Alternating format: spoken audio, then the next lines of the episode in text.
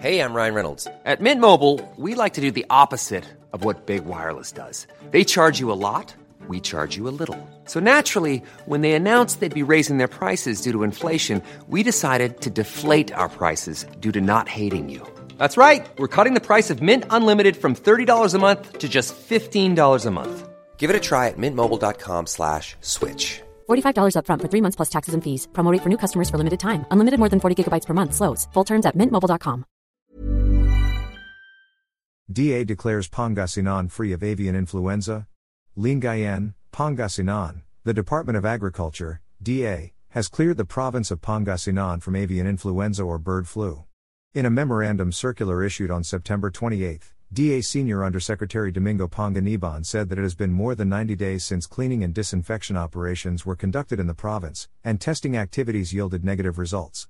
The first and only bird flu case in the province was detected in San Carlos City on July 26, 2022. Panganiban said that upon detection of the disease, the provincial government, DA Regional Field Office and Bureau of Animal Industry, BAI, conducted immediate depopulation, cleaning and disinfection in the affected premises. Their coordinated efforts stopped the disease from spreading to other areas. According to the BAI website, the bird flu outbreak in the country began in January 2022. Since then, 198 cases have been recorded nationwide, resulting in the death of about 182,968 and the culling of 1,267,055 chickens. The BAI has distributed more than P122 million to affected farmers as indemnification, as of July 29, 2023. As this developed, Governor Ramon Guico III has again extended the temporary ban on the entry to Pangasinan of livestock coming from towns and cities with confirmed cases of the bird flu and the African swine fever, ASF. In two separate executive orders, Guico has imposed the temporary ban extension starting October 1, 2023 until further notice. According to the BAI website, 9 regions, 17 provinces, 45 municipalities, and 117 barangay villages still have active ASF cases across the country as of September 20, 2023. Pangasinan has ASF cases in the towns of Sual and Mangatarem. There must be a continuous effort to address and contain the spread of ASF for the welfare of the residents so that responses and measures done will not be put to naught, Guico said in his order.